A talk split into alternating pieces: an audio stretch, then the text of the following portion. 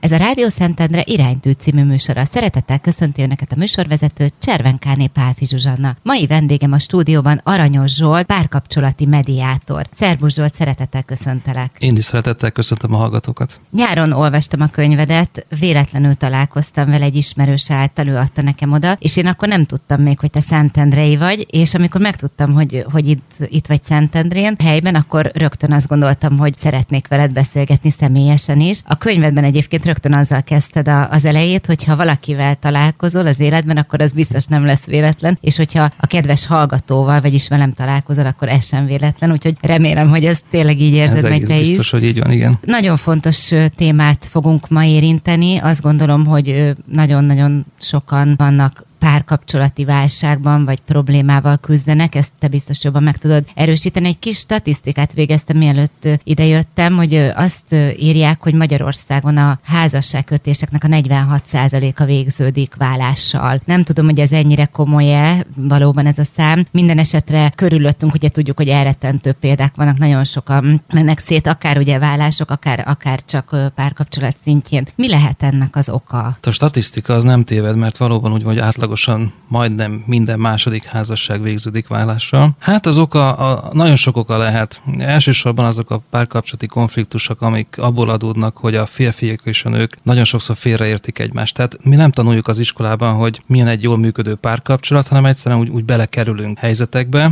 élethelyzetekbe, és akkor próbáljuk megoldani. A legtöbb megoldás egyébként ösztönszerű, mivel tudás nélkül az ember általában ösztönösen cselekszik, de abban a pillanatban, amikor már tudjuk, hogy bizonyos helyzeteket hogyan lehetne megoldani, megoldani, akkor nagyon-nagyon sok mindent át tudunk hidalni. És az egyik alapvető ok például, hogy már itt tartunk, az, hogy az eltérő gondolkodás.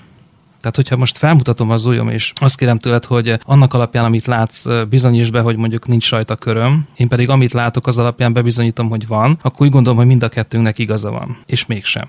És a kapcsolatokban is ugyanígy van, hogy ugyanazt az élethelyzetet a nők és a férfiak teljesen eltérően látják. És képesek órákat, napokat, éveket veszekedni ugyanazokon a dolgokon, ahelyett, hogy rájönnének arra, hogy nem az a lényeg, hogy az a, az a virág, virágos polc miért pont a sarokban van, vagy a cipőt hová kell tenni, hanem az a lényeg, hogy odafigyelünk egymásra, és megpróbáljuk megérteni, megfejteni azt, hogy mi zajlik a másikban.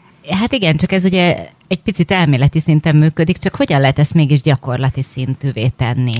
Nagyon egyszerű és pont ettől tűnik bonyolultnak, úgyhogy kíváncsi vagyok a másikra. Tehát, hogyha szobrászként érkezek egy párkapcsolatba, akkor a másik embert meg akarom változtatni, akkor le akarom faragni azokat a dolgokat, amikről úgy gondolom, hogy hát az nem illik oda. És akkor előbb-utóbb elkezdődik egy játék, és elképzelem, hogy mi az, ami nem jó a másiknak, aztán én elképzelem azt, hogy mondjuk szerintem mi nem tetszik a másiknak, és végül csodálkozunk azon, hogy amit mutattunk magunkból, az nem egészen kell.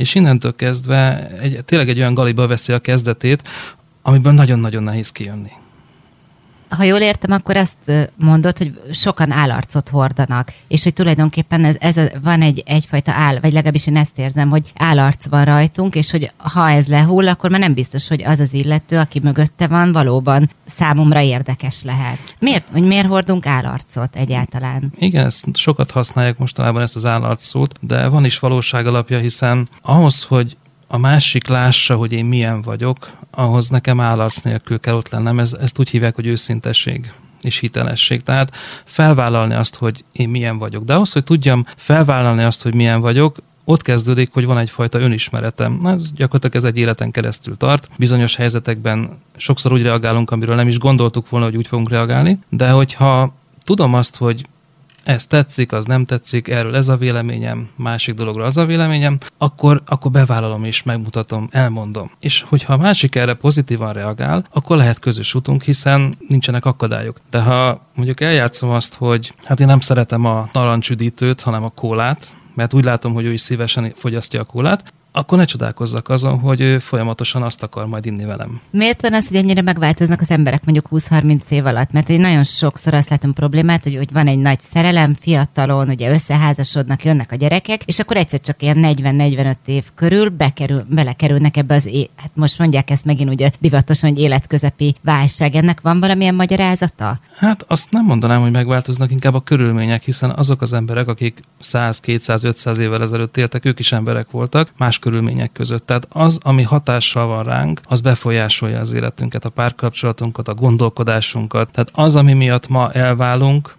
vagy ami miatt megszakadnak kapcsolatok, az régen elképzelhetetlen volt. És az igaz, hogy régen nem volt ennyi vállás? Tehát, hogy, hogy lett volna okuk elválni, csak mondjuk a társadalmi megítélés vagy ítélkezés miatt nem tették ezt, vagy pedig nem is gondolkoztak ebben. Tehát mi, mi modern emberek vagyunk ennyire vállás központúak, vagy, vagy hm, tényleg, hogy valami kisebb konfliktus van, és akkor rögtön az ember, jó, akkor elválok. Tehát ez, ez gyakori. Ha azt nézzük, hogy a vállásoknak mintegy 75%-át a nők kezdeményezik, akkor visszajukadunk oda, hogy ez valahol egy pozitív visszajelzés, és annak ellenére, hogy valahol negatív, mégpedig az, hogy mernek nemet mondani. És merik azt mondani, hogy én így ebben a helyzetben már nem akarok benne maradni. Tehát a nők azok, akik érzelmileg meg tudják tölteni a párkapcsolatot. Mi férfiak inkább dolgozunk és tenni szeretünk érte. És mi, mi vagyunk azok, akik inkább biztosítjuk azt a, biztosítanánk azt a hátteret, amitől ugye a nő is ki tud teljesedni egy kapcsolatban. De sajnos ugye az a rossz, hogy mivel velünk sem tanították meg azt, hogy hogyan lehetne ezt az egészet jól kezelni és jól bánni a párunkkal, ezért nagyon sokszor nem sikerül. És mivel tudnak nemet mondani a férfiaknak, ezáltal a, a vállások száma is ugye megnövekedik. De ez csak az egyik ok, tehát ennek számtalan összetevője van, viszont érdemes ezen elgondolkodni, hogy, hogy ez a fajta felszabadultságérzés, ami most, most már azért megadatott, ezzel hogyan tudnak élni a férfiak és a nők. És mondjuk mi a következmény. A régi emberek, emberek azok nem vállásban gondolkodtak, de ettől függetlenül a kapcsolatok, a házasságukkal nem lehet azt mondani, hogy minőségi volt. Tehát együtt voltak, de többet bántották egymást egyfajta férfi központú társadalom volt, ahol a nőknek megvolt a feladatuk otthon. Erről készült is egy nagyon jó film, a Mona Lisa mosolya, ahol pont arról szól, hogy, hogy a tányokat arra tanítják és arra készítik fel, hogy majd hogyan legyenek jó háziasszonyok. És van egy-kettő, aki azt mondja, hogy én mást is szeretnék. Igen, ez lehet, hogy egy kicsit most a női emancipációval függ össze, vagy meg a nők megerősödésével, hogy ugye most már itt a nők is karriert futnak be, lehetnek vezetők, ugye, tehát különböző olyan pozícióba kerülnek be, már nem csak a, a főzés, mosás, takarítás, gyereknevelés, meg gyerekszülés a feladatuk, vagy, vagy a fő tevékenységük, és akkor lehet, hogy ezzel függ egy kicsit ez, ez is össze, nem? Hát azzal is, illetve azzal, hogy mi férfiak ezt a helyzetet nehezen tudjuk most kezelni.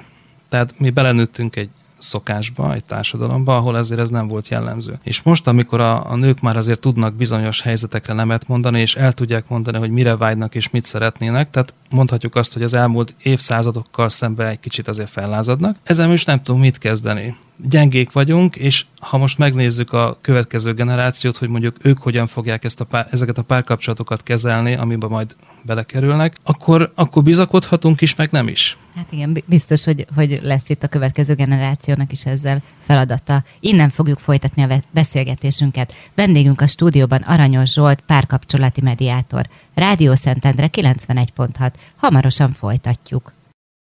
Rádió Szentendre 91.6. Vendégünk a stúdióban Aranyos Zsolt, párkapcsolati mediátor. Ott tartottunk ugye, hogy rengeteg házasság végződik vállással, és hogy beszélgettünk arról, hogy mi is ennek az oka. Azt meg lehet -e kérdezni, hogy milyen problémákkal fordulnak hozzád az emberek? Vannak a klasszikus problémák, az ilyen például a kommunikációs probléma. Amikor a hölgyek úgy érzik, hogy a párjuk nem igazán figyel rájuk, nem tölt velük kellő időt, beszélgetés szempontjából, tehát nem igazán tudják magukat kibeszélni. És az egyik ilyen probléma, hogy amikor a párjuk, a férjük hazamegy, akkor félrevonul, nem vesz részt a családi programokban, és számukra ez, ez nagyon fájó tud lenni, és a hosszú-hosszú évek alatt végül eljutnak odáig, hogy úgy érzik, hogy hát nem figyel oda rájuk a párjuk. Aztán van még a, a megcsalás, ami sajnos szintén klasszikus problémának mondható, hiszen egyre többen és többen kerülnek ilyen élethelyzetbe, de itt szeretném elmondani, hogy a magát a megcsalást és a hűtlenséget lehet kezelni, lehet jól kezelni, és ki lehet jönni ezekből a helyzetekből. Igen, ez nagyon gyakori a környezetemben is, nagyon sokszor tapasztaltam ezt, és hát 10-ből 9 esetben viszont tényleg azt látom, hogy vállás lesz a vége. Próbálkoznak, elmennek ilyen-olyan szakemberhez, de hogy aztán mégiscsak az a vége, hogy, hogy válnak. Neked mi a tapasztalatod erről? Hogy egyáltalán miért kerül egy kapcsolat jutott odáig, vagy miért jut el odáig egy kapcsolat, hogy, hogy megtörténjen ez a megcsalás. Hiszen én az, azért azt láttam, hogy azért vannak olyan helyzetek is, hogy nem kell feltétlenül ahhoz mondjuk valaki könnyűvérű legyen, hogy ez megtörténjen, hanem egy teljesen olyan emberről is, emberrel is megtörténhet, aki, akiről soha nem gondolna, vagy lehet, hogy ő magáról sem gondolja, hogy egyszer csak belekeveredik egy ilyen szituációba. Mit gondolsz erről? Igen, tehát nem feltétlen az van mögött, hogy az egyik fél beleszeret egy harmadik félbe. Én úgy látom, hogy a legtöbb esetben ez is egy félreértésnek a következménye, ahol a férfiak és a nők nem igazán tudják jól érteni egymást. Például, amikor együtt van a pár, megszületik a baba, és ilyenkor ugye a, az édesanyja nagyon sok időt tölt a babával szinte minden idejét lefoglalja, és a férfiak ilyenkor úgy érzik, hogy mellőzve vannak. Már nem figyel rájuk a párjuk, tényleg mindig csak a gyerekkel van, és, és akkor úgy, úgy érzik, hogy ez, ez most már így fog maradni. És akkor a testi távolságot is nagyon nehezen tolerálják, és aztán megtörténhet, hogyha ezt a helyzetet tényleg félreérti, és nem beszélik meg, és nem tudják, hogy most milyen élethelyzetbe kerültek, akkor könnyen megtörténik, hogy esetleg máshol kereszt vigasztalódást. Aztán van, amikor, amit az előbb mondtam, ez a kommunikációs probléma, hogy a nők számára nagyon fontos az, hogy a férfiak odafigyeljenek rájuk, beszélgessenek velük. Hiszen a kommunikáció által tudja a nő felmérni azt, hogy most a párja, párja életében ő milyen helyet foglal el. Az információk által. És ráadásul maga a kommunikáció az egyfajta izgalmas dolog egy nő számára. És hogyha mondjuk a férfiak tudnák azt, hogy, a, hogy ez mennyire fontos, akkor sokkal többet beszélgetnének a párjukkal. Na most, ha ez nem történik meg, akkor a nők érzik azt, hogy eltávolodik a párjuk, és nem foglalkozik velük. És ez egy érzelmi eltávolodást is jelent, amiből következik, hogyha nagyon sokáig fennmarad ez az állapot, és jön valaki, szól egy-két kedves szót, odafigyel, odafigyel rá, akkor úgy érzi, hogy hoppá, hát van valaki, akit érdekelek, érdeklek. Igen, ez, ez nagyon tipikus. Szerintem főleg az elmúlt időben én azt látom, hogy a férfiak abszolút ilyen családfenntartók lettek, és hozzá haza sok pénzt, mert, mert ugye az kell, a, a gyereknevelés, ez a gyerekeknek a, a tanulmányainak a finanszírozásához utazzunk, stb. stb. És akkor mit csinál a férfi? Este 7-8-9-kor jön haza, ne adj Isten, még hétvégén is dolgozik, és valóban egy ilyen ördögi kör alakul ki, mert hát akkor mikor legyen otthon, meg mikor, mikor foglalkozon a feleségével, tehát az, az nehéz ez azért szerintem. Hát a férfiak, én úgy gondolom, hogy teljesen jó szándékból akarják ezt a fajta életmódot. Persze, te, Tehát, persze.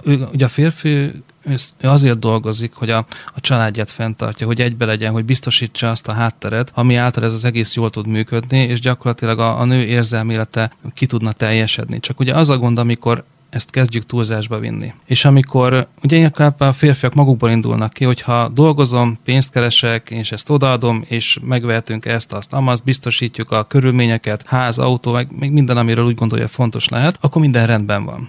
Csak ugye az a gond, hogy a férfiak inkább racionálisak, a nők érzelmi alapon működnek. Tehát egy, egy nő egy kapcsolatot szeretne megélni és abban jól érezni magát. Ugye amikor vitás helyzetek vannak, akkor is általában azt szoktuk hallani, hogy a nő azt mondja, hogy én úgy érzem, hogy te nem figyelsz rám. És a férfi akkor megkérdezi, oké, okay, akkor mondjál egy-két példát, amiből én el tudom dönteni, hogy tényleg nem figyelek rá, hiszen látod, mennyi mindent megteszek. De én akkor is úgy érzem. És ebből látszik, hogy ő megélni akarja, átérezni akarja azt a pillanatot, tehát ha nem tölt vele időt, és ő azt mondja, hogy én úgy érzem, hogy nem foglalkozol velem, akkor az lefordítva azt jelenti, hogy olyan helyzet alakult ki, amiből én nem érzem, nem élem meg azt, hogy te foglalkoznál velem. És a férfi igazából ezért nehezen tud ezzel mit kezdeni, mert ő szó szerint érti. Mi az, hogy nem foglalkozok vele? Dehogy nem. Hát igen, csak ez akkor helyzet, mert hogy most azt mondod, hogy a férfiak és a nők soha nem fognak ugyanúgy gondolkodni. De akkor hogyan lesz ebből mégis egy működő párkapcsolat? Hát úgy, hogy megismerem. Tehát ha tudom azt, hogy amikor ő ezt mondja, mi van mögötte, de ugyanúgy visszafelé is, amikor tudom, hogy ő mint férfi, vagy ő mint nőként azt, amit mond, mi lehet mögötte, akkor már nem bántani fogom, hanem lefordítom saját magam számára. Tehát most nagyon gyenge példa, de hogyha van egy kutyus, és látom azt, hogy hogyan viselkedik, akkor nem az van, hogy embernek akarom megtanítani, hanem lefordítom, és tudom, hogy most nála ez a viselkedés azt jelenti, hogy. És nem bántom miatta. Nem akarom megváltoztatni, hanem ezt elfogadom, hogy ő egy kutyus. Na most ugyanez van férfiaknál és nőknél. Ha tudom azt, hogy a párom, mint nő, ebben a helyzetben azért mondja azt, vagy azért szeretné ezt és ezt, akkor nem állok le vele vitatkozni, nem vitatkozom vele, hogy most miért kellene venni mondjuk a konyhába egy, egy újabb kés, vagy egy reszelőt, vagy bármi mást, hanem tudom azt, hogy neki ez fontos.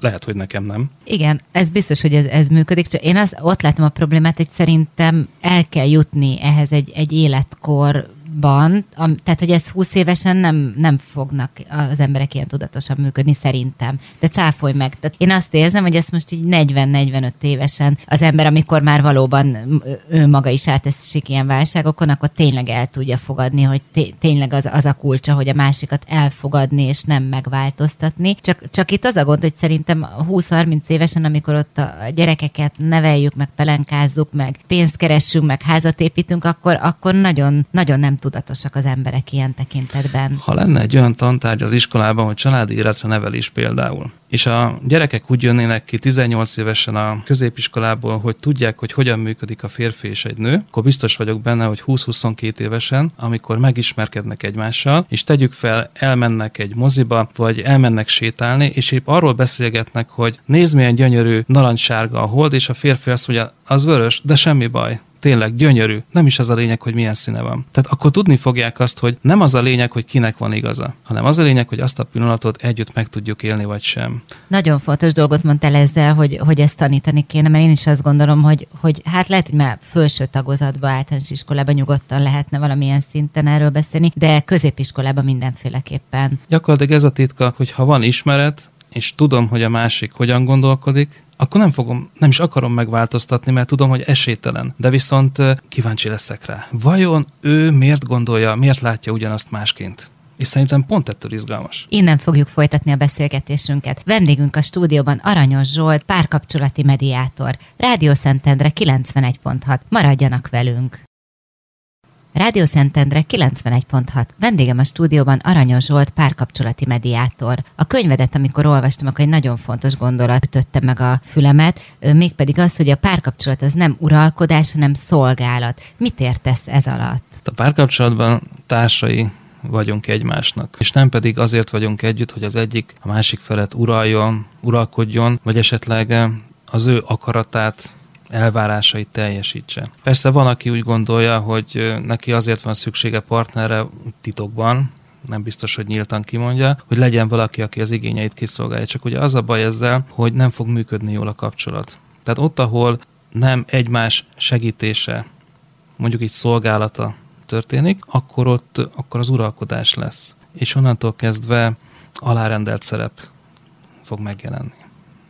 És miért van ez, hogy, hogy mondjuk az egyik fél úgy érzi, hogy ő szolgálja a másikat, tehát hogy mondjuk folyamatosan egy magát ugye háttérbe helyezi, a másik fél pedig, pedig önző módon a saját érdekeit képviseli, tehát ezért ebből lehet egy ilyen elcsúszás mondjuk, különböző hát, érdek. Van olyan, aki alapvetően szereti a másikat szolgálni, míg mondjuk a másik nem annyira. Na most nincs ezzel sem gond, hogyha tudom tisztelni a másikat. Tehát ha tudom a másikról, hogy ő, tehát neki arra van hajlama, hogy másokat kiszolgáljon, másoknak segítsen, alá dolgozzon a párjának, akkor az ő felelőssége az, hogy ezzel ne éljen vissza, hanem pontosan abban segítse, hogy amikor hát ő így viszonyul felé, akkor mindig egy kicsit emeljen rajta. Érezze azt, hogy nagyon jó, amit csinál, fontos az ő számára, de adjon neki lehetőséget arra, hogy ez alól ha lehet minél többször egy kicsit úgy felszabadítsa magát. A gond akkor van, mondom, amikor visszaélnek ezzel. Egy kicsit a vállásról beszéljünk, ugye már az elején említettem, hogy ezzel kezdtük, hogy milyen nagy százalékban válnak el az emberek. Valóban megoldást nyújthat-e a vállás? Tehát van-e olyan szituáció, amikor mondjuk már ti is azt mondjátok, mint ilyen párkapcsolati mediátorok, hogy most itt már nincs más megoldás, csak az, hogy akkor tényleg menjenek szét. Vannak ilyen helyzetek, nagyon sok párkapcsolatban később jönnek rá a párok, hogy hát nem is biztos, hogy jó döntés volt, hogy egymást választották. Az, hogy most miért kerültek ilyen helyzetbe, hát a csoda tudja ennek sok oka lehet, viszont abban a pillanatban, amikor az egyik fél eltűnik egy kapcsolatban, tehát például értem ez alatt, hogyha megkérdezem, hogy na is ebben a helyzetben, itt és most, amikor ezek történnek, ebben hol van ön? Hol van az, hogy az ön érdekei képviselve vannak? Hol van ebben az, amikor a párja odafigyel önre, és azt mondja, hogy fontos, fontos a véleménye, fontos, amit gondol, és fontos a közösen együtt eltöltött idő. Tehát amikor nincs meg a kölcsönös odafigyelés, és ez az egyik fél számára nehézséget, fájdalmat okoz, az, az valóban nem fog működni hosszú távon. Fontos-e, hogy kinek van igaza egy párkapcsolatban? Hát én, mint említettem, nincs, mert az igazság relatív, tehát ugyanazt a helyzetet férfi és nő a legtöbb esetben nem fogja egyformán látni. És akkor mi, mi a titok szerinted, hogy mégis hogyan lehet akkor közeledni egymáshoz? Kölcsönös elfogadás. Elfogadom azt, hogy ő másként gondolja, másként látja, viszont hogyha tudom azt, hogy ez a különbség adott, akkor valószínűleg ez nem véletlen van így, hanem azért, hogy ez a két fél alkosson egy egészet. És hogyha ez a két fél elkezd egészet alkotni, az azt jelenti, hogy elkezdenek jól működni. Tehát, mint mondtam, nem azon fognak utána vitatkozni, hogy milyen szekrényt vásároljanak a szobába, hanem az, hogy legyen egy szekrény. És akkor gyakorlatilag e, folyamatosan megkezdődik az, hogy hol az egyik enged, hol a másik. És ennek lesz egy ritmusa. Ez olyan, mint az ajándék, hogyha most megajándékozlak egy csokival, akkor valahol elkötelezve érzed magad, és azt mondod, hogy akkor majd legközelebb én is adok neki egyet. Igen ám, de ez a csoki egy picit nagyobb lesz valószínűleg. És ilyenek vagyunk, hogy mindig, amikor adunk, egy picit többet szeretnénk adni. Nem azért, hogy most elköteleződjön, vagy lekötelezzük a másikat, hanem azért, mert jó esély egy picivel többet adni, hogy most akkor én következtem, és ez utána majd én is fogok újra adni, de az is egy picit nagyobb lesz. Most negatív értelemben ugyanez van egy kapcsolatban, hogyha az egyik beszól a másiknak, vagy olyat tesz, ami miatt fel felhúzza az orrát, rosszul esik neki, megsértődik, akkor erre fog kapni egy választ. De az egy picit nagyobb lesz. És a következő válasz már ennél is nagyobb lesz. Mikor ér véget? Igen, én is azt látom, hogy nagyon sokat bántják az emberek egymást, akár egy párkapcsolatban, akár házasságban, és hogy mire talán eljutnak hozzátok, addigra már, már vannak ilyen olyan helyzetek, amikor már szinte ők is úgy érzik, hogy már, már nem nagyon van miről beszélni. Lehet akkor is tenni valamit, vagy kezdeni valamit ezekkel a párokkal? Én azt láttam, hogy a, azt tapasztaltam, hogy a tudás az tényleg hatalom. Tehát amikor a párok rájönnek arra, hogy hol értették félre egymást, és ez hogyan rögzült, és mi az, ami miatt nem tudnak kijönni ebből a helyzetből, tehát megértik, akkor van visszaút, és van kiút. Tehát el tud jutni a pár újra abba az állapotba, ugyan nem, nem oda, ahol kezdték, mert hát az már az volt, de az nem jön vissza még egyszer, viszont egy, egy olyan helyzetbe, amikor tudják újra kezdeni, amikor tudják a régi dolgokat újra értelmezni, és az újraértelmezés közben elkezdik felfedezni a másikat. És azt mondja, hogy tényleg te ilyen vagy, nem is gondoltam volna. És akkor kicsit visszatérve a megcsalásra, akkor ott is van kiút? Mert az általában az szokott lenni, hogy mondjuk kiderül ugye rendszerint, vagy hát nem mindig, de az általában kiderül, hogy, hogy valami történt az egyik féllel, és akkor azért ott van egy ilyen érzelmi eltávolodás, jelen, vagy tehát egy jelentős elhidegülés. Ezt vissza lehet-e hozni? Van, amit vissza lehet hozni, és van, amit nem. Általában akkor nem lehet visszahozni, például amikor a férfiaknak egy kicsit azért ez könnyebb visszajönni egy ilyen helyzetből, bár őket jobban megviseli, hogyha ők ennek a mondjuk így a szenvedő felei. A nők esetében ott, ott sokkal nehezebb, mert a női lélek az olyan, mint mondjuk egy gitárhúr, nagyon erős. A gitárhúron is azért lehet játszani elég sokáig, hogyha valaki jól pengeti, de egy bizonyos idő után elszakad. És hogyha nagyon-nagyon sokáig megviselődik a női lélek, mint húr, akkor ez is, hogyha elszakad, akkor azt már ugye nem lehet összekötni, nem lehet megragasztani, azt ki kell dobni. És ezekben a helyzetekben is, amikor megtörténik, akkor a nők nagyon sokszor elmondják, hogy ez így nem jó. Ha ez így tovább folytatódik, akkor vége. És akkor jön egy legyintés. Aztán jön egy következő, jön egy következő, jön egy következő, és akkor már egyre intenzívebben, amire a partner legtöbb esetben nem reagál, mert minek, hát jól meg vagyunk, klassz helyen lakunk, gyerekek, megy az élet, dolgozunk, mindenünk megvan. Nem egészen. Tehát a lélek azért érzi a hiányát annak, hogy, hogy itt most valami tartalom is kellene. És amikor elpattan, amikor kimondja azt, hogy vége, onnan nem lehet visszahozni. Ott, ott akkor tényleg vége van. Nem véletlen, amit az elején beszéltünk, hogy a 70-75% a várásoknak a nők kezdeményezés által történik. Pont ezért. Mert ott valami elpattant, és őt már nem lehet visszahozni innen. Úgyhogy én azt tudom mondani, hogy amikor egy nő egy feleség azt mondja a férjének, hogy figyelj, itt bajok vannak, ha ez így megy tovább, akkor, akkor ez így nem lesz jó, akkor előbb-utóbb valamit változtatnunk kell, vagy segítséget kell kérnünk, akkor oda kell figyelni erre. Ez nagyon jó zárszó ennek a blokknak, én azt gondolom, hogy nagyon jól összefoglaltad. Érdemes akkor a női lélekre jobban odafigyelni.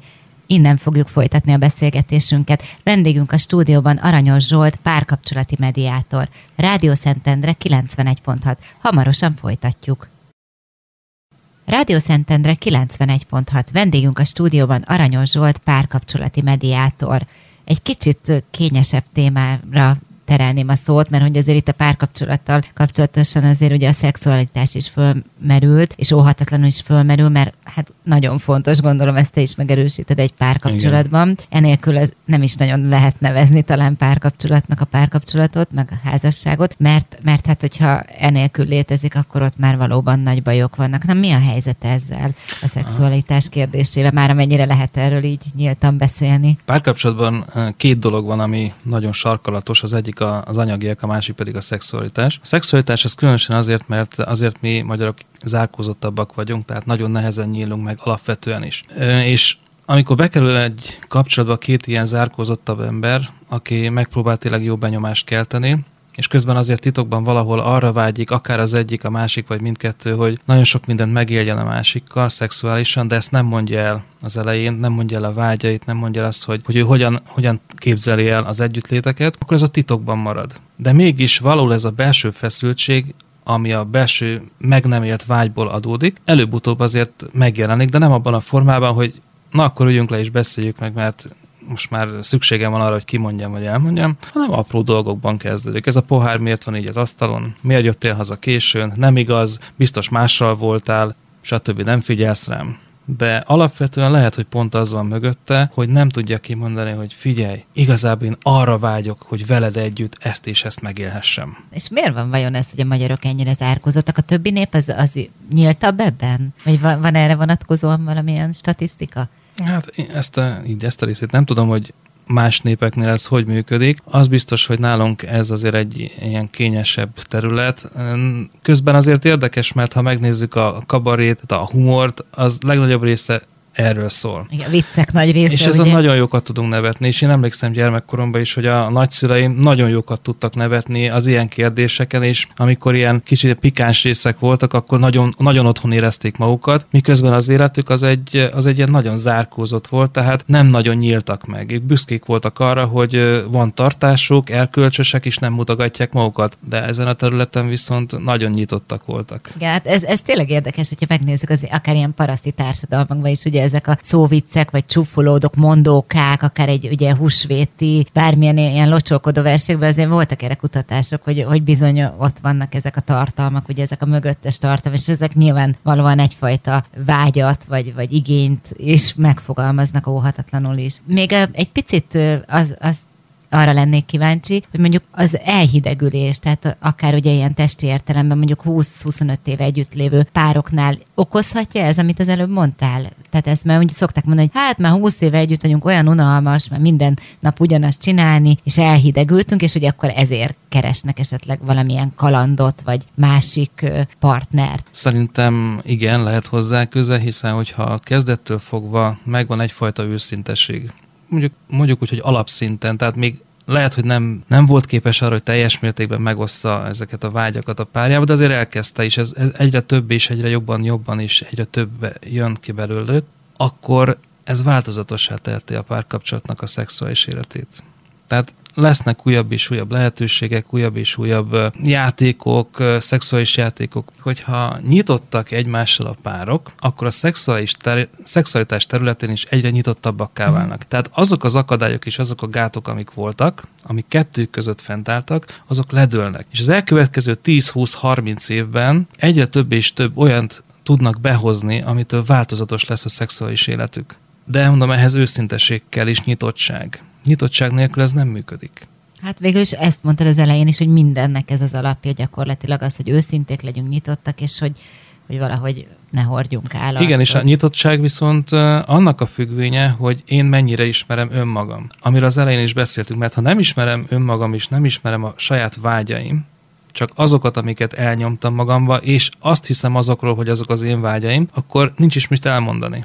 Akkor úgy vagyok vele, hogy én így gondolkodom, néha rá lehet fogni, hogy hát én ilyen konzervatív vagyok, de valahol belül nem biztos, hogy konzervatív, hanem kénytelen vagyok annak mondani magam, nehogy esetleg az legyen, hogyha kifejezem, hogy valójában mi van itt belül, akkor megdöbbenjen a másik. Egyfajta önvédelem is ez, nem? Igen. Most pont azon gondolkoztam, Zsolt, amikor itt beszéltél erről, hogy mennyire fontos lenne, hogy ezt tanítsuk. Tehát akár, tehát már, ahogy mondtam, akár általános iskolába, de, de még, tehát a 20 éveseket, 30 éveseket is. Tehát ugyanúgy, mint ahogy ugye, amikor nem tudunk főzni, és akkor kinyitunk egy szakácskönyvet, vagy beiratkozunk egy, egy főző tanfolyamra, akár egy ilyen gyors talpaló tanfolyam is lehet egy hétvége, de hogy, hogy ez milyen fontos lenne egy párkapcsolat elején, meg, meg minden szakaszban, mert szerintem megvan a, ennek a, megvannak a szakaszai, ugye, hogy, hogy mi megy keresztül egy házasság, ugye, amikor a kisgyerek, meg, vagy akár ugye még mielőtt megszületik, akkor ugye a születés, a kisbaba, ahogy cseperedik, egész más élethelyzet, amikor már ugye az ember kamasz gyerekeket nevel, és hogy, hogy mennyire jó lenne, hogyha valaki tényleg úgy, úgy ott lenne mellettünk, és azt mondani, hogy, hogy ne aggódj,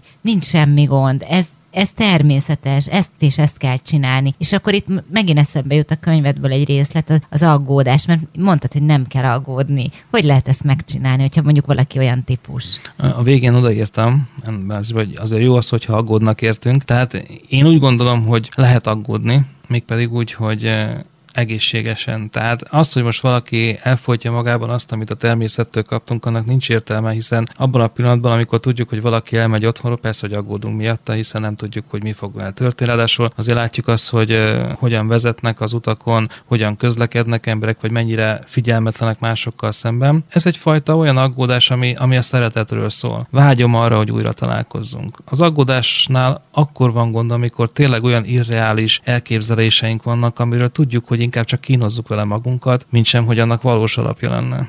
Innen fogjuk folytatni a beszélgetésünket. Vendégünk a stúdióban Aranyos Zsolt, párkapcsolati mediátor. Rádió Szentendre 91.6. Maradjanak velünk!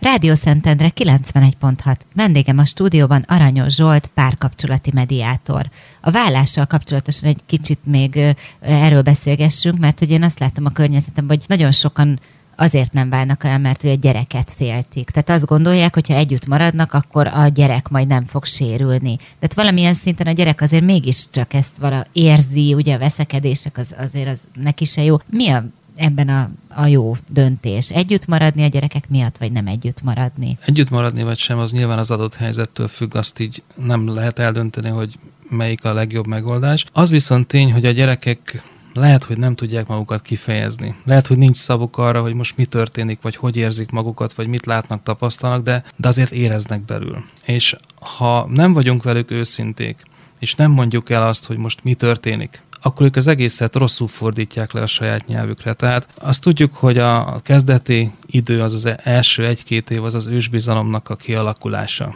amikor, amikor otthon érzik magukat a gyerekek, amikor tudják, hogy hol, lehet, hol vannak biztonságban. És az, hogy mikor válnak el a szülők, az mindig attól függ, már gyerek reakcióját, ha nézzük, tehát az, hogy most ő hogyan fog erre reagálni, hogy hány éves, mennyi idős. Tehát másként reagál egy két éves gyerek, és másként egy 13 éves vagy egy 16 éves, vagy mondjuk egy 9 éves. Tehát van egy bizonyos korszak, mondjuk a mondjuk nézzük a 6-9 éves korszakot, amikor a, úgy általában jellemző, hogy a, ez a bűvös hetes szám, akkor azt mondják, hogy hát ilyenkor dől el, hogy együtt maradunk, vagy sem. És ebben a korban azért a, a gyerekek már érzékenyek, tehát azért már látják, hogy mi történik körülöttük. Viszont ez az az időszak, amikor a maga biztosságuk azért nagyon könnyen tud sérülni, hiszen ilyenkor bizonytalannak érzik magukat alapból is, tehát akkor is, hogyha rendben van a kapcsolat. Ilyenkor van az, hogy szégyelik magukat, és ilyenkor kellene igazán megerősödniük. Na most, hogyha mi nem mondjuk el a gyerekeknek például, hogy mi van anya és apa között, akkor a gyerekek automatikusan, mert ez egy ilyen idő, magukból indulnak ki. Biztos én vagyok a hibás biztos miattam történt. De ha esetleg jobban viselkedek, ha esetleg dolgokat másként csinálok, akkor hát, hogyha minden rendben lesz. És ahogy halad az idő, egy picit nagyobb a gyerek, akkor már arra is gondol, hogy na majd akkor én ezt megoldom majd akkor én teszek azért, hogy a apa és anya újra összejöjjön. És ha ezek a dolgok nem működnek, akkor megjelenik az agresszió, megjelenik az, hogy az iskolában a tanulmányi eredményei romlanak, nem tud odafigyelni, a koncentrációs képessége csökken. Tehát vannak olyan jelzések, amiből látjuk azt, hogy mivel nem tudja, hogy mi történik körülötte, mert nem mondták el neki, mert nem voltak, nem voltak vele őszinték, és lehet, hogy előtte sem, és nem is alakult ki ez a fajta bizalom, akkor ott, akkor ott gyakorlatilag ő sérül. Hát akkor ezek szerint minden korban sérülhet a gyerek, attól függ, hogy hogyan kommunikáljuk ezt felé. Minden korban, és az adott korszak szerint mondom másként reagál rá. Tehát, hogyha mondjuk ennél egy nagyobb gyereket veszünk alapul, ott már megjelenik az is, hogy kiátsza a szülőket. Tehát anya, a, anyát apa ellen, hát mondjuk így úgy uszítja. Tehát olyan információkat ad át, ami által a másikra kedvezőtlen hatást fog kiváltani. Ó, igen, rengeteg ilyen helyzetet hallottam én is. És igen. ezek nagyon szomorúak tud, vagy, vagy akár tehát olyan kényes helyzetekbe is fordulhatnak, hogy Igen, és ráadásul... elhiszi a szülő, hogy most akkor a másik ilyet mond, és kiderül, hogy egyáltalán ilyen el se hangzott.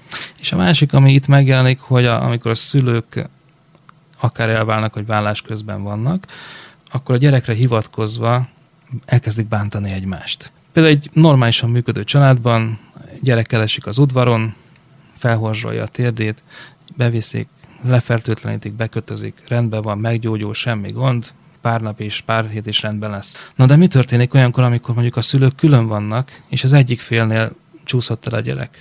Egyből jön az, hogy nem megmondtam, tudtam, hogy nem tudsz rávigyázni, tudtam, hogy így lesz, és ha vállóper van, akkor ráadásul gyorsan látlelet, beadjuk, bizonyítjuk, hogy bizony egy rossz szülő. És sajnos a gyerekre hivatkozva igazából a szülők könnyen egymás ellenfeleivé válhatnak, és, és igazából gyerekeket használják fel erre. És a magyar jog az mennyire tud ebben igazságot tenni? Én úgy gondolom, hogy a maga az igazság ebben az esetben fontos lehet, de mivel két felnőtt emberről van szó, én úgy gondolom, hogy talán két felnőtt ember módjára kellene ezt az egészet megoldani. Nem a bíróságra hagyni, nem a bíróságra bízni azt, hogy most hogyan oldják meg ezt a helyzetet, hanem ezt nekik kellene kettőjüknek. Mennyire tudnak a mai magyar emberek megoldani ilyen helyzeteket? Megint visszajukodunk oda, hogy mivel nincs megfelelő ismeret azzal kapcsolatban, hogy egy vállásnál egy nő és egy férfi mit érez, mit tapasztal, és mivel mind a ketten magukból indulnak ki, ez már eleve zsákutca. Mondok egy egyszerű példát, tegyük fel, képzeljük el, hogy elváltak a szülők, és van egy gyerkőc. És a gyerkőc az édesanyához kerül. Automatikusan, hogyha most egy torta példázatát használnám, akkor az apa, mivel kilépett a családból, a tortának mondjuk megkapja a 20%-át, vagyis ez azt jelenti, hogy kb. ennyit tud a gyerekével együtt tölteni. És a konfliktus akkor kezdődik igazán, amikor ő a maga 80%-át akarja, vagyis úgy gondolja, hogy teljes értékű apa tud maradni. Na most az a baj, hogy ez nem fog megtörténni, hiszen azáltal, hogy kilépett a családból, elveszítette azt a lehetőségét, hogy ő reggeltől estig együtt lehessen a gyerekével, és hát ugye aki a felesége volt. Így marad a kérdés, hogy továbbra is egy maradék 80%-ot fog küzdeni, és a 20%-ot nem érdekli, vagy nem értékeli, vagy pedig el tudja fogadni azt, még ha nagyon nehéz is, hogy neki most ennyi maradt. Hát csak ezt nehéz elfogadni, mert Igen. főleg abban az esetben, amikor ugye nem is ő kezdeményezi az egészet, mert ugye általában elmondtad, hogy a, általában 75%-ban a nők kezdeményezik. Tehát az, azt átérni, most én ezt így abszolút átéreztem férfiként, hogy közlik vele, hogy akkor ennyi volt, el lehet menni, el lehet pakolni, és akkor innentől ez a tortából neki csak 20% jut. Hát azért ezt azért nehéz elfogadni. Nagyon, tudom, hogy ezt könnyű kimondani, de vannak bizonyos élethelyzetek, amikor egyszerűen nem tud az ember mit tenni, csak vagy elfogadja, mert ha nem tudja elfogadni, és tudom, hogy vannak sokan, akik tényleg nem tudják elfogadni, viszont előbb-utóbb rámegy az egészségük. Na hát Pont azért, mondani, mert egy igen. olyan dologért kezdenek el küzdeni, ami már nincs és az már nem is lesz, hiszen ez a kapcsolat véget ért, akkor kapnám meg azt a bizonyos százalékot, ha újra együtt lennének. Nagyon sok ilyen férfit látok én is magam körül, ilyen elvált férfit, és, és láttam olyat, aki beleroppant, és szó szerint ráment az egészsége. Igen. Mit lehet, mit tanácsolsz nekik, hogy hogy oldják ezt meg, vagy forduljanak szakemberhez, van kiút, nincs kiút? Van rá lehetőség hogy az ember újraértékelje, átértékelje az életét, ezeket a helyzeteket, és megláthassa abban a helyzetben, amiben van a lehetőségeit. Tehát mindenképp szükség van külső segítségre, és én azt tapasztalom, hogy nagyon sok mindenkinél ez, ez működik akkor van kiút azért mégiscsak. Van, van, hogyha tudunk élni a lehetőséggel. Én azt tapasztaltam, hogy az életben, amikor történik velünk valami, mindig van valaki, aki megjelenik, feltűnik, és a segítségünkre siet. Egy gond van, hogy amikor történik valami, akkor mi elképzeljük, hogy hogyan lenne jó a megoldás. Mire lenne szükségünk, és kire lenne szükségünk, és várjuk. És nincs, nem jön. És nem az jelenik meg. De az, aki valójában tudna segíteni, és tudna mellénk állni, ott van, de pont a saját gondolataink miatt, azért, mert nem vagyunk nyitottak a helyzetre, nem veszük észre. Pedig nem, ott van. Nem értékeljük azt, nem, aki, aki ott van sokszor. Én azt vettem észre, hogy mindenkinek az életében volt valaki, mikor beszélgettünk, és nem vették észre. És lehet, hogy ezeket nem kéne elszalasztani. Nem. Innen fogjuk folytatni a beszélgetésünket. Vendégünk a stúdióban Aranyos Zsolt, párkapcsolati mediátor. Rádió Szentendre 91.6. Hamarosan folytatjuk. Rádió Szentendre 91.6. Vendégünk a stúdióban Aranyos Zsolt, párkapcsolati mediátor. Egy kicsit a hűségről beszélgessünk, hogy mennyire fontos ez a párkapcsolatban. Hát hűségről ma nagyon nehéz beszélni, hiszen rengeteg impulzus ér bennünket, és én úgy gondolom, hogy a hűség az nem kint az utcán kezdődik, nem emberek társaságában, hanem otthon egyedül a magányomban. Tehát az nem egy érzés. Úgy érzem, hogy hűséges vagyok a másikhoz, hanem én eldöntöttem azt, hogy hűséges vagyok és leszek, és az is maradok. Akkor fejben dől el ezek szerint. Mindenképp fejben dől el, és az, hogy mennyire dőlt el, azt majd az élet visszaigazolja. És akkor ezeket egyszerűen le, lehet győzni, ezeket a csábításokat, mert ugye rengeteg csábítás ér minket, főleg az, ami ott ez a közösségi média, Facebook van, szerintem azért ott óhatatlanul is mindenki figyeli, egy kicsit kukkolja ugye másikat, hogy na mi történik vele, hogy történik, és akkor óhatatlanul lehet, hogy elindul egy ilyen csábítási folyamat, hogy hú, láttam, hogy milyen csinos voltál, vagy látom, hogy most épp nincs párod, tehát hogy akkor ez, ez abszolút ilyen döntéskérdés, hogy én azt mondom, hogy már pedig ilyen ellenállok annak, hogy valaki pozitív megjegyzést tesz mondjuk a külsőmre, erre, és az, annak olyan célzata van, hogy... Én úgy gondolom, hogy igen, mert ha eldöntöm azt, hogy én nem akarok enni vaníliafagyit, akkor valószínűleg, hogy inkább málnát vagy pisztáciát választok, és nem fog érdekelni az, hogy van vanília is. Tehát, hogyha vannak ilyen helyzetek, akkor még azon is érdemes elgondolkodni, hogy az ember miért érez vágyat arra, hogy mondjuk a másikkal flörtöljön. Lehet, hogy elégedetlen. Lehet, hogy nem is gondolta komolyan, hogy akit választott, akkor tényleg ő a legfontosabb a számára.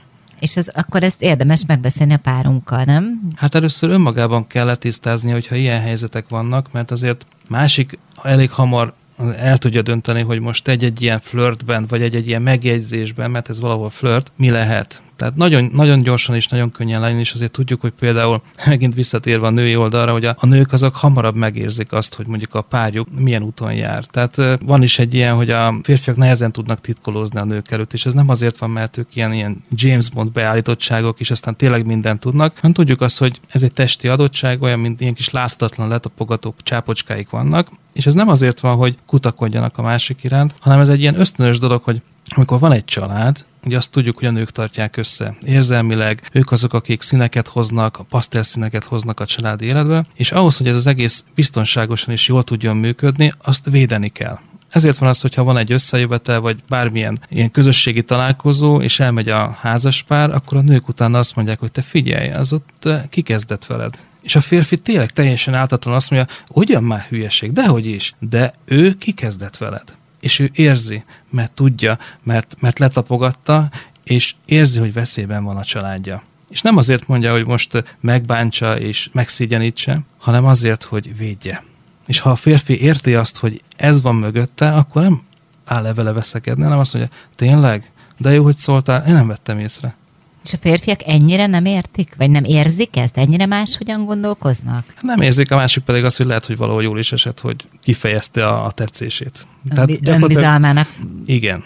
De hát ez a nőknél is működik szerintem. Tehát ez, ez simán van ilyen, hogy mondjuk egy, egy vendégség során a, a nőre úgymond jobban rászáll valaki, és akkor a férfi már e- eszi a kefét, rágja a kefét, hogy de mi, mit akar ez, mit le fogja csapni a kezemről, tehát hogy azért ez, ez, és lehet, hogy a nőnek csak annyi, hogy hát jól esett neki, hogy ugyan már nem akarok én semmit, de hát milyen jó volt, hogy egy kicsit mondott. Jól esett pozitív. akkor, hogyha mondjuk a párjától nem kapja meg. De ha megkapja, akkor valahol azért tudjuk, hogy a nők finoman jelzik, hogy van nekem párom, aki dicsérjen engem. Hát akkor itt megint az a kulcs mondat, ugye, hogy akkor dicsérjük a másikat, és hogy kapja meg a kellő figyelmet a másik. Hát így van, tehát nem kell átmenni a szomszédba azért, hogy süteményt együnk, hanem otthon kell ezt a sütit megsütni egy kicsit a közös célokról még beszélgessünk, hogy mennyire fontos egy párkapcsolatban, hogy mondjuk mindent közösen csináljunk. Mert én azt látom, hogy vannak olyan családok, ahol nagyon működik ez, hogy mindent, tehát közös hobbi, mennek biciklizni, kirándulni, uszodába, és vannak családok, ahol, ahol meg teljesen más elfoglaltság van a férfinak is, meg a nőnek is, és mondjuk mégis működik. Egyáltalán működhet, hogyha nincs közös cél? Közös célok nélkül nem kell, hogy legyen valami, de az is jó, hogyha külön-külön tudják megtalálni azt, ami számukra fontos, hiszen ahhoz, hogy például egy kapcsolat színes legyen, tartós legyen, ahhoz egyéni élményekre van szükség. Tehát az, amit külön-külön megszerzünk, amit átélünk, az bevisszük a kapcsolatba, elmeséljük, elmondjuk, hogy mi történt, hogy volt. Tehát van, vannak élmények, amit meg tudunk osztani egymással, hiszen amikor megismerkedtünk egymással, pont ez volt a lényeg, hogy, hogy kíváncsiak voltunk, mert, mert annyi minden történt vele, olyan érdekes volt. És ha ezek az érdekes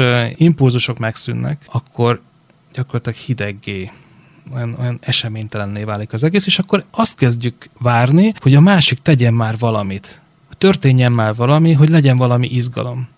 És, és a másiktól várjuk el azt, amit mondjuk nekünk kellene megtenni. A könyvedben írtál egy, egy nagyon jó esetet. Elmeséled esetleg ezt, amikor példa arra, hogy a férfiak és a nők ö, miért gondolkoznak, vagy hogyan tudnak hm. eltérően gondolkozni. Nekem ez nagyon tetszett. Igen, ez egy játékos példa, hogy amikor a nő és a férfi elmegy a boltba, és megbeszélik, hogy vásárolnak egy liter tejet és mondjuk két kiflit, gyorsan, benne mennek a boltba, és mi van egy fél óra múlva a, kosárban? Hát minden, csak a kifli és a tej nincs benne. És mennek tovább, tudják, hogy a zsebükben van kb. 6000 forint, és egyszer csak a felesége a férfinek meglát egy gyönyörű szép kávéfőzőt a polcon, és azt mondja, hogy te figyelj, ez az, emlékszel rá, pont erről beszéltünk, ez az, amit szeretnénk megvásárolni, vegyük meg.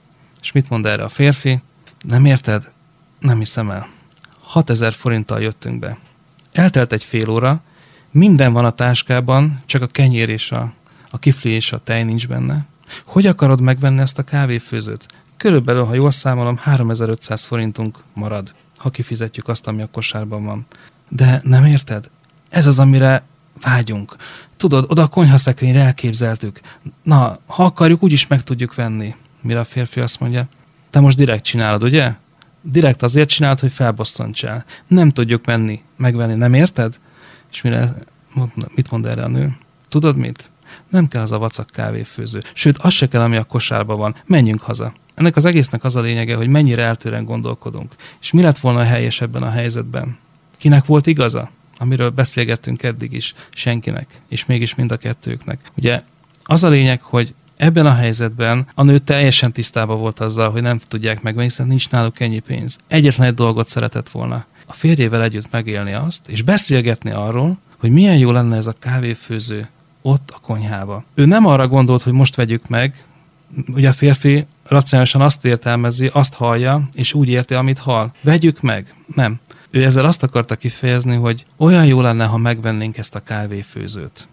Szerette volna megélni ezt a közös élményt akár egy üzenet is lehetett, hogy mondjuk születésnapjára vagy karácsonyra megvegye neki. És a férfi meg félreértette, ha jól értelmezem. Igen, mert nagyon sok olyan helyzet van például, amikor ők azt mondják, hogy nem igaz, elegem van belőled, te állandóan nem figyelsz rám.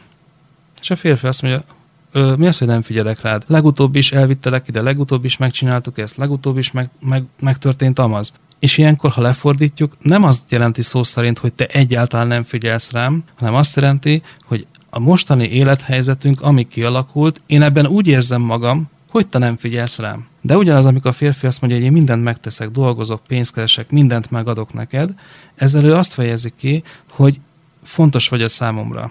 Te vagy a legfontosabb, és értett teszem. De mivel a nő ezt nem így érzékeli, ezért ő úgy gondolja, hogy a fele egye meg neki a munka sokkal fontosabb, mint, a, mint én. És félreértik egymást.